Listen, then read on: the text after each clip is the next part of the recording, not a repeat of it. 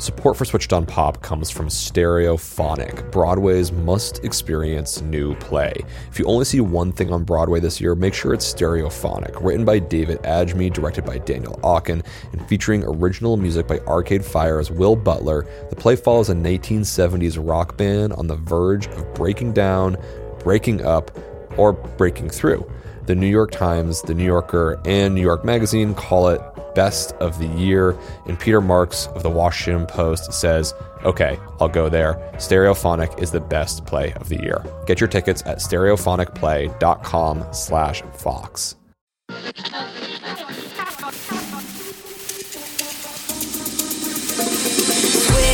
Switched on pop. We want to kick things off with a song. Okay. Don't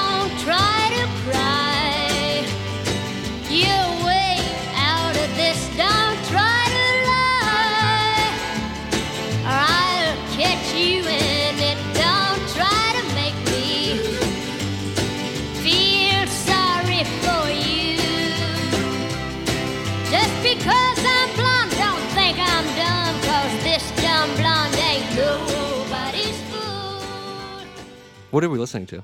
Dumb Blonde. This is Dolly Parton's song. I think she made this song in 67. I, when I hear that song, I think about the way she's singing a lot. Mm. You know, mm. there's that kind of quivering, I don't know what you call that style of singing, but it's very much era specific from mm. that moment. The high lonesome sound, for that kind of like a warbly sound in her voice, Yeah. which was very common at that time. I think this was her big break, hmm. which ultimately would land her on the Porter Wagoner show, which was her really big break. Right. Can you introduce yourself? Yes, my name is Jad Abumrad. I'm the host and creator of Dolly Parton's America and Radiolab More Perfect. I'm musicologist Nate Sloan. And I'm songwriter Charlie Harding, and you're listening to Switched on Pop. And today we're going to talk about Jad, your newest project, Dolly Parton's America, the nine part podcast series that dives deep into the life and legacy of Dolly Parton. This is the pretty little lady that's with us each week, Miss Dolly Parton, and I know you folks would uh, like to hear a song from her. Let's do a little bit of dumb blonde, just what I am. Oh, okay. no, you're not that Oh, either. well, okay. All right, dumb blonde. This is sort of her first hit. And what I love about this song is more meta to the song than the actual song itself. Hmm. I love that Dolly Parton is this person who is constantly underestimated throughout her career, hmm. taken more seriously for her physique than her actually songwriting. And then the song itself is all about that. So it's about how you think I'm dumb, Yeah. Hmm. but don't underestimate me, you know, jackass. and so, but it was somehow gifted to her as a perfect encapsulation of her work and her, her life in a way. We want to know what you've learned about her music that might help us understand Dolly, not just as a master songwriter, but also as an American icon. Yeah, yeah. So, to kick things off, what is Dolly Parton's America and what did it set out to do?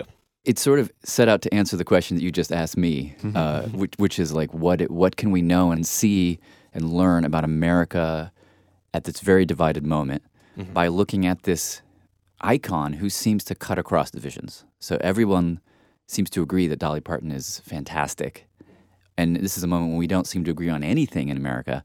So it seemed like a good way to talk about this country at this moment.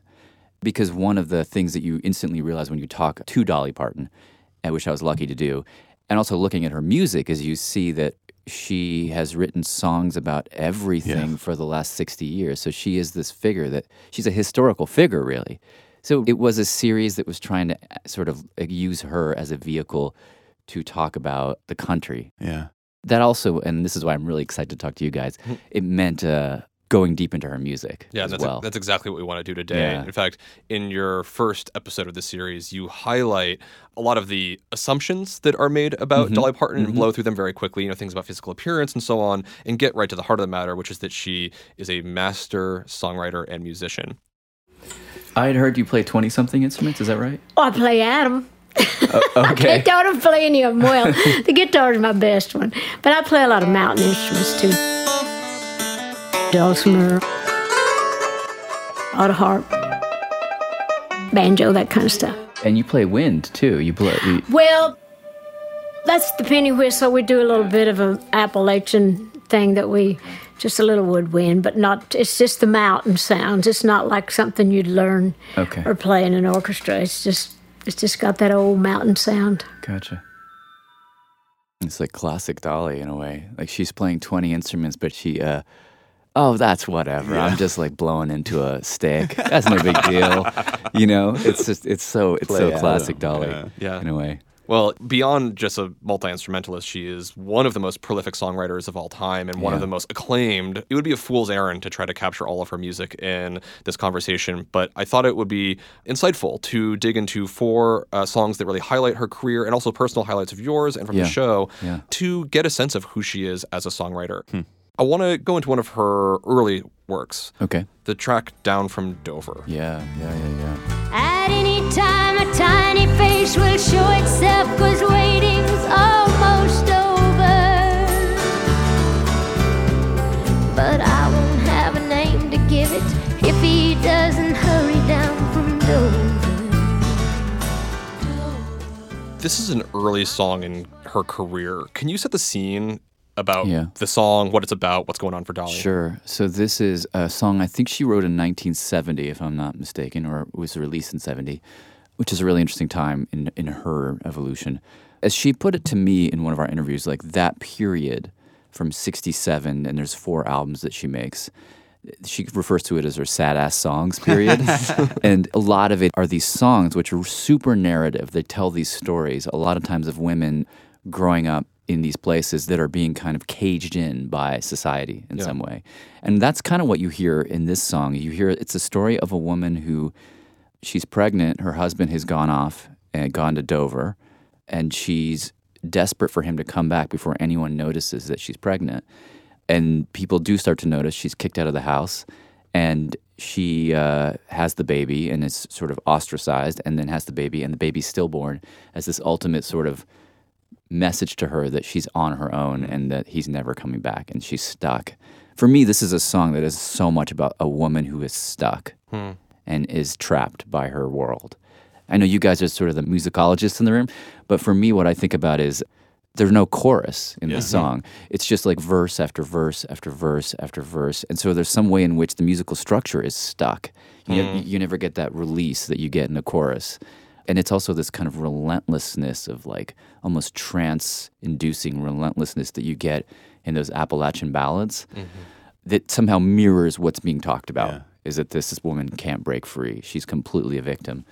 And what I find really interesting about this song is, I mean, it's one of her favorite songs that she put to us in an, in an interview, and they wouldn't play it on the radio apparently back when she when she wrote it, not because of it being about a, a stillborn child, which is a, just a really like startling image at the end of the song, Yes.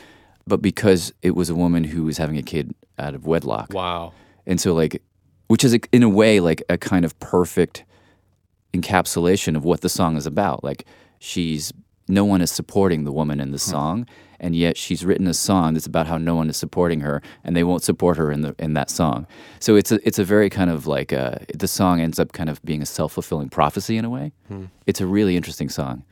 You talk about in your show how she is a master of the song forms, where oftentimes she'll take tropes and play with them. Yeah, And so a song that was being played on the radio about the exact same topic from the other perspective was Johnny Cash's Sing a Travelin' song. Mm. You say that home is where my love is at. I say that home is where I hang my hat. The time has come to sing a traveling song. that's fascinating. They're like in, in conversation almost. Obviously playing to the gender bias of society and the and the radio at the time. Wow, that's really that's really interesting to hear. I think this is something we're going to find in her work is that it always has larger commentary. And I want to keep moving through her discography Okay. and move to probably what is her most famous song today. It's the most streamed song on Spotify Hmm. of hers. Of hers. Oh, okay, gotcha. Joe, you talking about Jolene? Yeah. Yeah. Yeah. Jolene, Jolene, Jolene,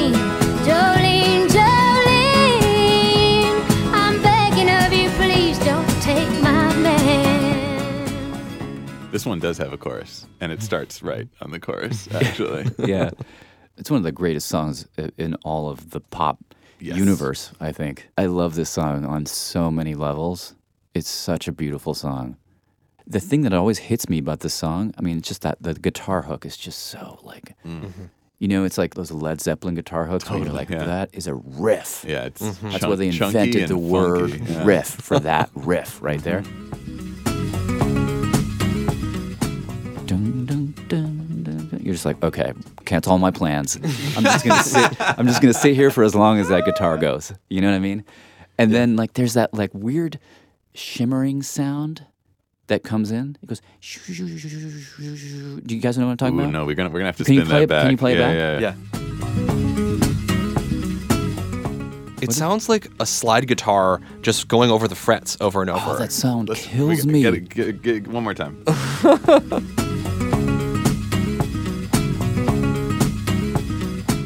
or it could even be like the auto harp, but super compressed and Yeah. It's almost like this counterpoint to the guitar in some way because the guitar is like in this one meter and it's doubling the guitar, it's double timing the guitar. Mm. And so there's like a weird kind of tension immediately for me when I hear this because I think if you take out that shimmer, the guitar just sounds folky in some way. Oh.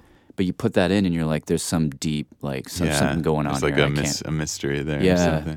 In the podcast, you describe this song as the inversion of the Other Woman song. Yes. What is the Other Woman song, and what does it do to change it? Okay, so this was fascinating to us, and, and all credit goes to Nadine Hubbs, uh, who is a uh, an academic who sort of really sort of kind of walked us through her reading of this. There's a genre within country music is called the cheating song, which mm, is Right. usually usually sung by guys who have been cheated on by women or are themselves cheating on those women. The Johnny Cash song. The Johnny Cash song, the one you just played, is is a classic example. Well, I guess he, I'm not sure if he was cheating, but he was leaving. He was right? leaving, yeah. So you've got the cheating song, usually men singing, and then within that there's a subgenre called the other woman song, which is a woman singing to the other woman who is about to take their man or who has mm-hmm. taken their man. A lot of Loretta Lynn songs come to mind. Um, classic example is Fist City, uh, which is I think '67. I, I forget when that was written, but. Uh, if you come next to me, you're going to get a meal called Fist City. I think it's sort of the, the paraphrase of that.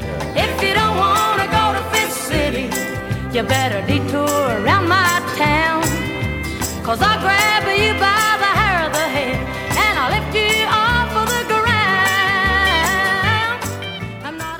And so she's singing it to the woman, right? Dolly is essentially operating within that subgenre very classically. And so you could read Jolene as Dolly singing to a woman named Jolene, being, Don't take my man. Mm-hmm. So it's very much, you could just operate on that level and say, This is just, oh, it's one of those songs. It's one of the other woman songs. But what's fascinating about this particular iteration of it is that in all the other other woman songs, the other woman is never named.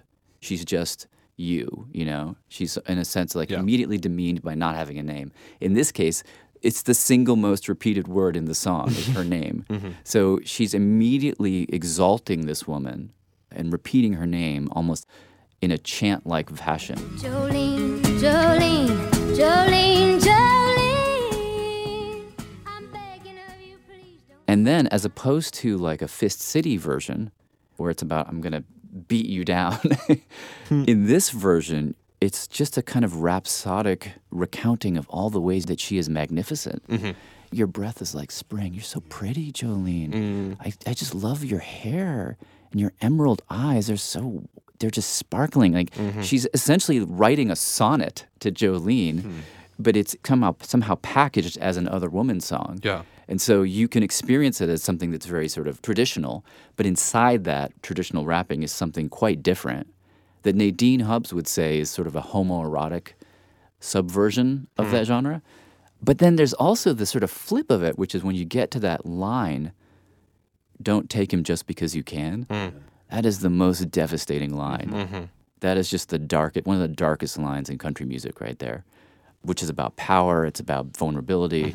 So she's playing with power and having a conversation with a really established genre Yeah. throughout the entire song. It's She- just brilliant. She, even says at the end, "My whole life depends on you." Yeah. and, but it ends unresolved. We don't know which choice we don't Jolene what to- makes. It's like you, you know, do uh, what was the last line of it? It's like uh, whatever you something shall do. I had to have this talk with you. My happiness depends on you. and whatever you decide to do, Jolene. And so it's kind of like, what's Jolene gonna do? Is she going to take her man just because she can? Or is she going to do the right thing? It's really, it's like, I love the way that it ends. You just kind of, that's what makes it so haunting, I think. I like that you set up this song with sort of these contrasting elements, both the uplifting romantic song subverting the other women narrative, but also this dark angst that you can hear in that opening riff with that shaking whatever sound that we can't quite identify. Mm-hmm. There's, I think, a, some great musical components that illustrate those dueling narratives. Mm. On the romantic side, the appreciation for this this sort of homoerotic narrative of this Jolene, we can hear that appreciation in the instrumentation. Your beauty is beyond compare with flaming locks of auburn hair, with ivory skin and eyes of emerald green. So this contrasts what was happening in the introduction.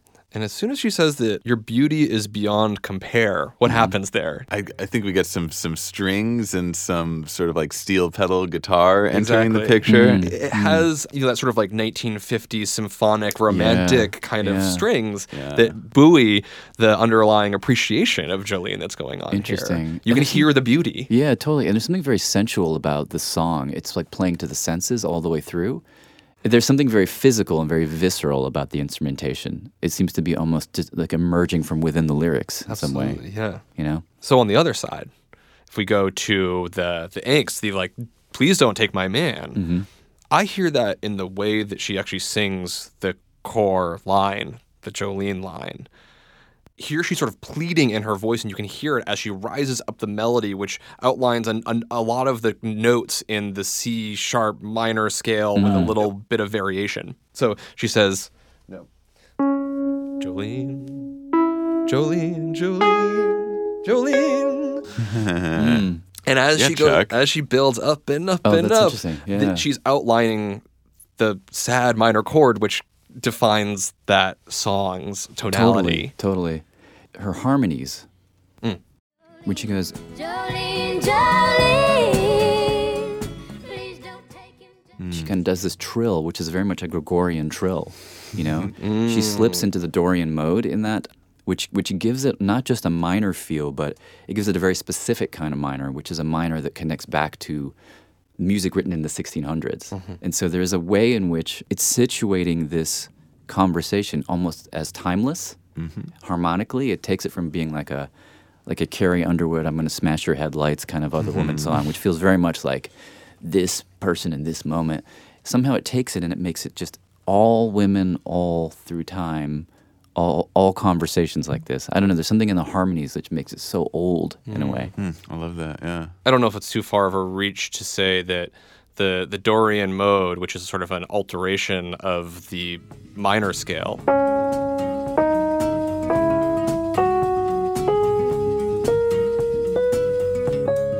It's that sixth that just gives it a kind of weird flavor, you know, an old flavor. Jolene, Jolene, Jolene, Jolene. Please don't take him just because you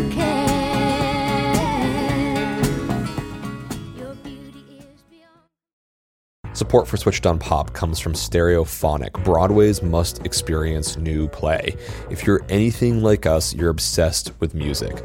Not just listening to it, but everything behind the scenes as well. What makes a good band? What makes a great song?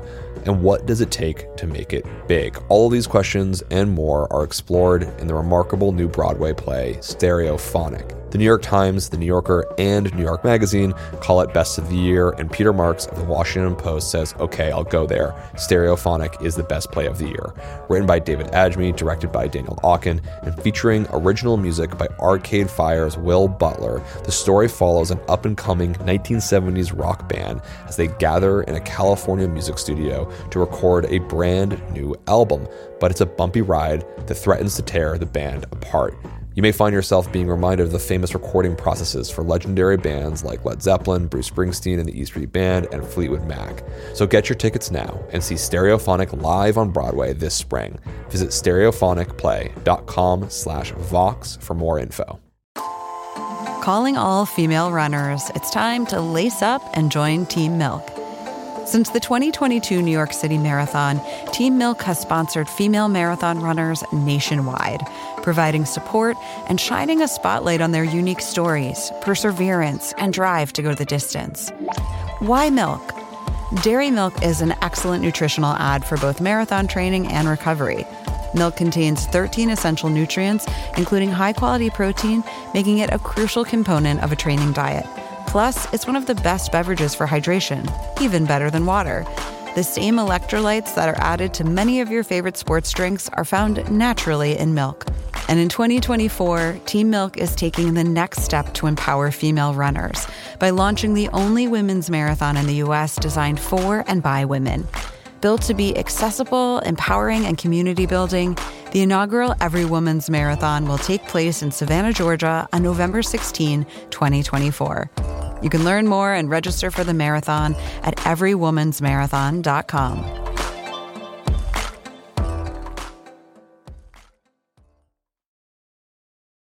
Okay, so far we've reviewed her early country oriented work, mm-hmm. but we also want to break down songs from her late 70s and 80s career, which moves a bit more into the mainstream. Yeah.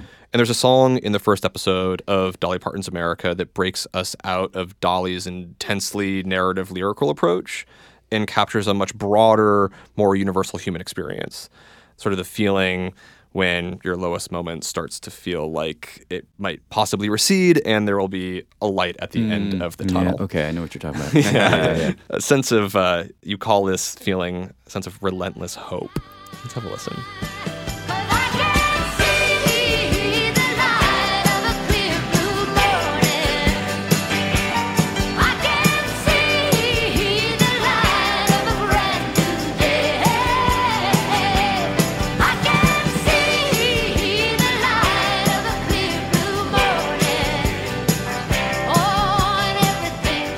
Oh, that is a jam. so good. Wow. I was just thinking, like, man, why aren't people covering this song? Seriously. So, Jad, what can you tell us about the song Light of a Clear Blue Morning, which we should all be covering? uh, what can I tell you? I can tell you that I was thinking back to a moment when a producer I w- was working with on this project, Shima Oliaee, runs in and plays a bit of her autobiography where she describes the genesis of this song. Uh, it's a beautiful passage where she was just tying up, she was, I think it was the final conversation with Porter Wagoner. Porter Wagoner is the country star and longtime TV collaborator of Dolly Parton's during the early part of her career. You know, they had a very difficult musical divorce. Right. I think I think it was one of the final conversations. She leaves his office. She's in tears. Hmm. She gets in a car and starts driving. It's raining, and if you consider her position at that moment, she is leaving the most successful country music star of that era and, and venturing out on her own at a moment when like female headliners wasn't really a thing. Mm. So she's walking into an uncertain moment and she's there and she's crying. It's raining, and then she says, suddenly um, the rain stopped and the, and the skies cleared, and she saw the sun. Mm. And it was that moment of like, I'm gonna be okay. I'm free, right? Mm-hmm. She profoundly captures that feeling in the song for me. Of like when the chorus hits, you just feel you feel you literally feel in your body that sun bursting through in some way Yeah. uh, you feel the sadness breaking. It's that feeling of like when you're sick for a really long time, and then the first day you're healthy, you're just like you feel like glorious, right? It's like that feeling in the chorus when it drops like that.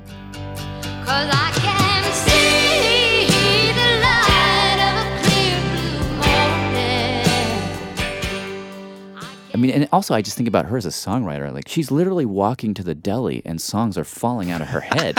you know what I mean? Like any moment becomes captured in these beautiful yeah. songs. Uh, like, like, that, even uh, that moment. It's like Michael Jordan in the 95 finals. You know? Completely, completely. Like that period from like 69 to 74. Is this past the sad ass song period? Yeah, it's it's the transition out of sad ass songs and into sort of more like more propulsive, mm, percussive, like yeah. 70s Dolly, mm. which is my favorite Dolly, by the way. I mm. love 70s Dolly. She's just literally like writing songs every, like three or four a day, practically. Unreal. Yeah, It's we can, unreal. We can think about this with some contemporary analogies. Songs like Kesha's Praying, I hope you're somewhere praying, or Mariah Carey's Hero,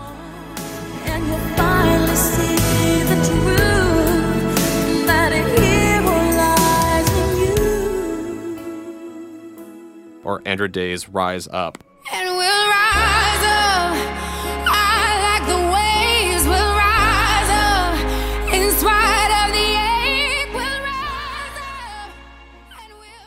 Are all these songs about sort of overcoming, and they're very universal. They're not very clear about who it's necessarily about. They're, it's something that anybody can sort of latch onto and map their experience onto.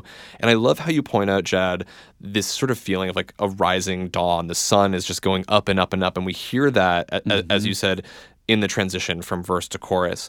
What I wanted to do was to play each transition and hmm. hear how the sun rises greater and greater and greater Oh, and see what you hear in those transitions. Yeah, okay. So here's the first verse going into the first chorus. and everything's gonna be alright. It's been all wrong. Cause I can see the light of a clear blue morning. I hear a palm muted chunky guitar Mhm, almost mhm. acting as like a drum fill rising us to this moment and then we get the drums and all the instrumentation come in and, and and things are building but we're nowhere near where we're going to get. All right now we're gonna go from the second verse into the second chorus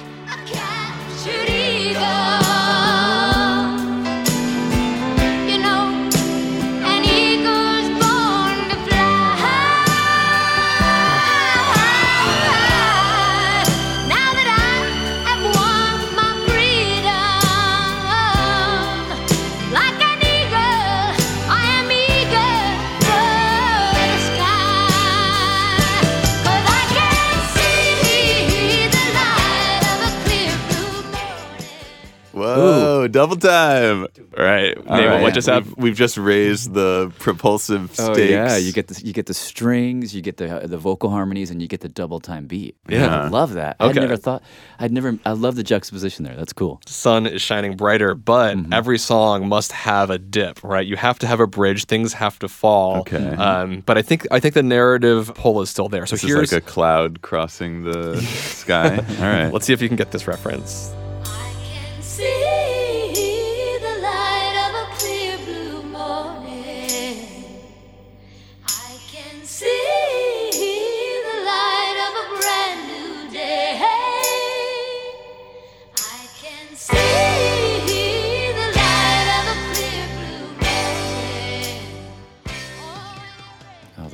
Harmonies. So good. Killer.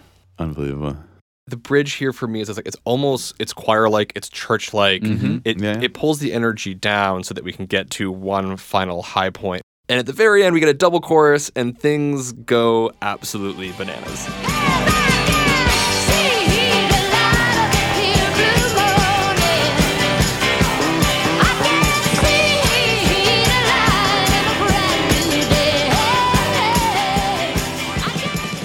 Have gone half time to double Oh, time to quadruple time. the snare is hitting on every single beat. Oh, that's so good. That's so good. I have never thought to break it down that way. You're so right. I ju- you just feel it. You just feel like a kind of just a rising explosion, but that's exactly why. I feel like we also need to talk about the other element that gives you that sense of triumph. Maybe the melisma in her voice.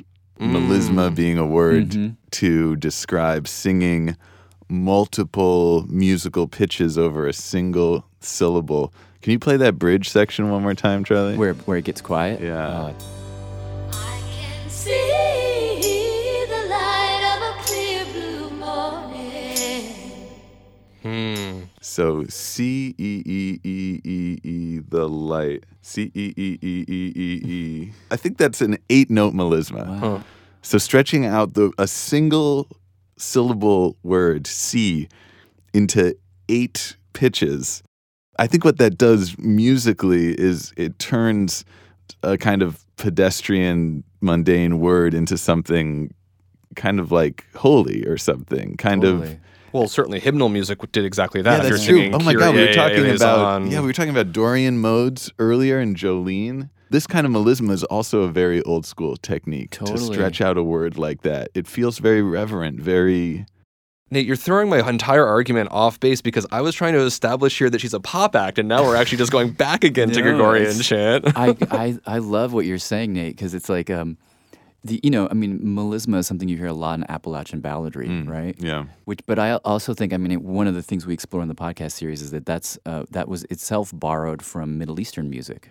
It's one of the gifts that Yeah. uh, Middle Eastern music has given to uh, this music that we sometimes falsely identify as being like white people in the mountain music. Right, music. right. I always associate melismatic singing with sadness, Hmm. right? It's a, a vocal way of, of emulating crying in some way. Hmm. But I, I love in this moment that it actually feels like almost just like it's also kind of an upward gesture. It sort of comes up and goes down Right, again. right.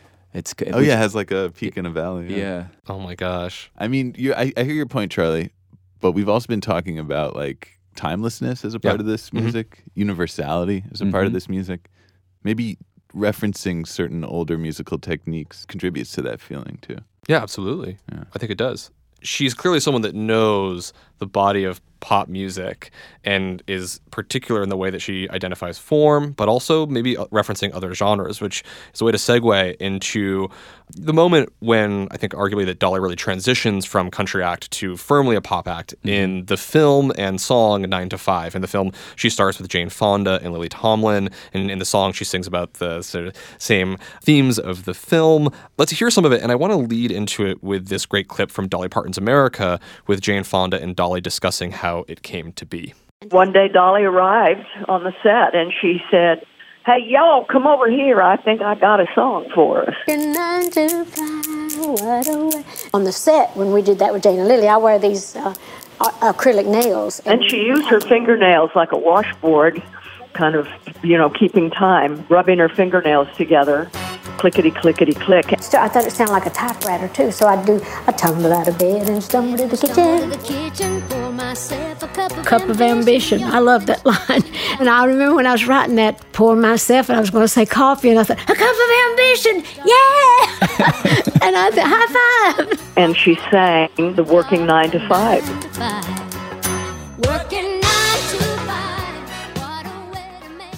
So this song has been hailed as a feminist anthem. What did she say when you asked her about owning that mantle?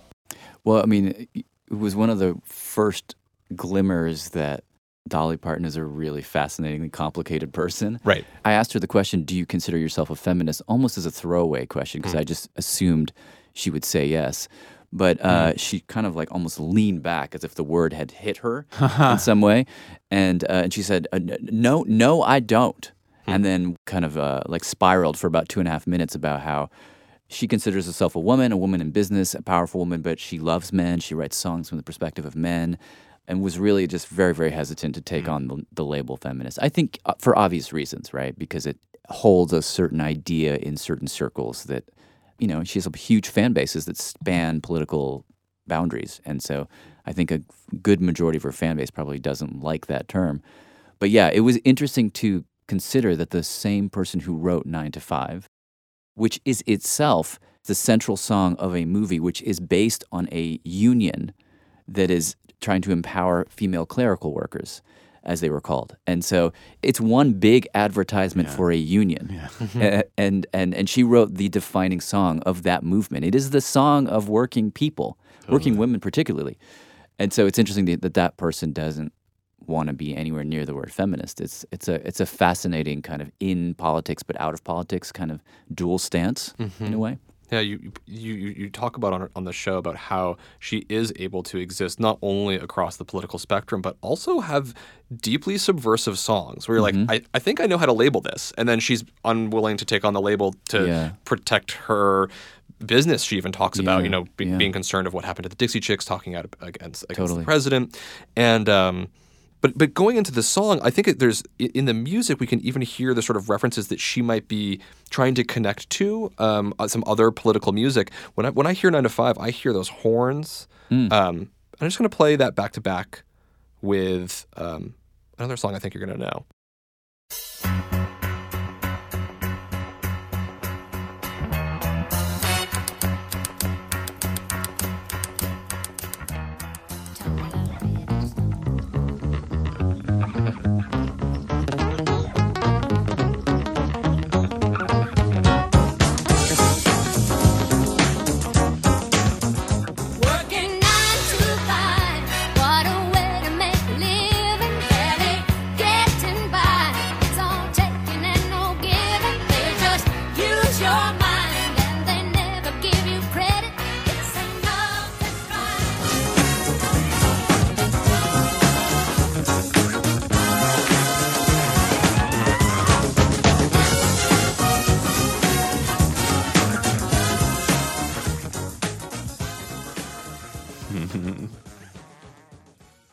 You know, here we've got some really Yeah. funky sounds that are very akin to Stevie Wonder, who in songs like Living in the City and so much of his work is talking about the difficult life of impoverished living in the city and, and the challenges of, of young black people uh, in the 1970s. And she's working with those same sounds and making a feminist, sort of anti capitalist anthem. Interesting. She's using this sort of like uh, the the musical associations as a way to connect to other struggles. You mean? Yeah, exactly. Oh, that's that's interesting. That's really interesting. I mean, I love. I I- I think it's one of the aspects of Dolly's music in general that I really, the way she borrows sounds from other genres. You Mhm. know, I think is really really cool. Like there's some very much there's like very in the in the guitar that you hear in like the 71 2 3 so tired. But I know I've got one thing I got to do. I feel like she's borrowing from Zeppelin. You know, in some of her vocal ways, she's borrowing from the Beatles. Like I love, I love that she's also borrowing from Stevie, and not just in, for the brass, but for the struggle. You know, that's yeah. cool. Hmm. Yeah, that Cool. funky rhythm guitar. It's like it's it's more of a urban sound in a lot of ways, which is maybe appropriate for this sort of the factory grind. This is cool. I'm thinking Stevie Wonder's America next, maybe. Man, you know, maybe, maybe. I, Is I, that- are, you, are you pitching that, Charlie? Is that what I'm reading here? Oh, I would. I'm I would, for that. I would, I would definitely. I mean, it's, it's all about access. If Stevie wants to let us hang out with him for as long as we got to hang out with Dolly. Yeah, we'll definitely be your producers on that. Okay, excellent, excellent. Stevie, if you're listening. I want to listen to just one last song quickly and get your reaction because I hear this is one of your personal favorites. Mm.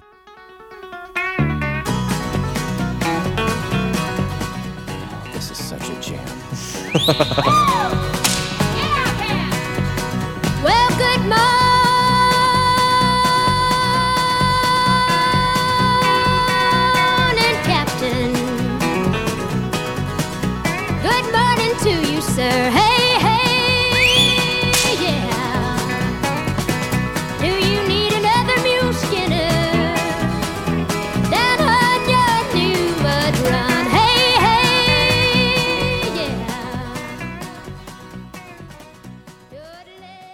I, I, I could talk for about 25 minutes about this song. So You- should I should I edit myself? You've, you've got three words. Okay. I got three words. That's it. I feel like this song is the moment that Dolly took control. Mm. You know, took control of her life, took control of her music, took control of the band. I mean, you can define the beginning of Dolly's ascendance at all kinds of places, but this for me is the beginning where she was just like, you know what? I'm in charge now. Hmm. And you hear that in the music. You hear that in the way she sings. You hear that in the way she, the band is following her. Like it's a song about a mule skinner, right? This is it's a, someone who drives mules. Hmm. Uh, it's not someone who skins mules. It's someone who actually like Mhm. you know gets them to go where you want them to go. And it's very much in the in the grammar of the song is that she leads the band. The band has to wait for her to stop holding that note Oh. before it can move on. Well,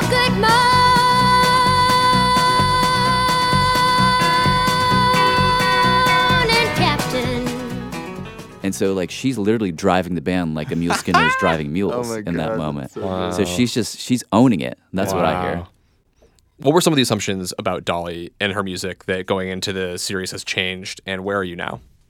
I don't know if it's an assumption or if it was just a, a lack of awareness or a lack of appreciation. I didn't understand her power as a songwriter. Hmm. I had experienced Dolly the way that a lot of us experience Dolly, which is as a media figure, as hmm. somebody who is on late night talk shows promoting whatever it is she's promoting.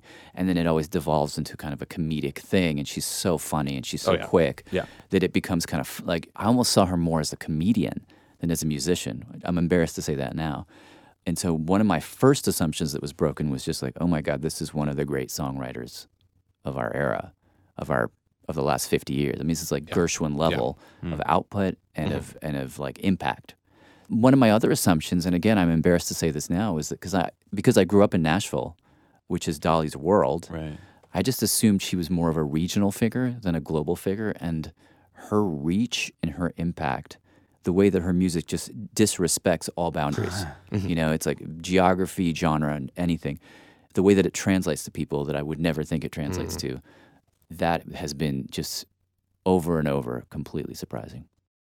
Jad, thank you for doing this with us. Everybody should go check out Dolly Parton's America. It's absolutely fabulous. They can find it anywhere they get their podcasts. Yes, uh, iTunes, Google, all the things. Yeah. Awesome. Thanks, Jad. Thank you. This was really fun. Thank you guys.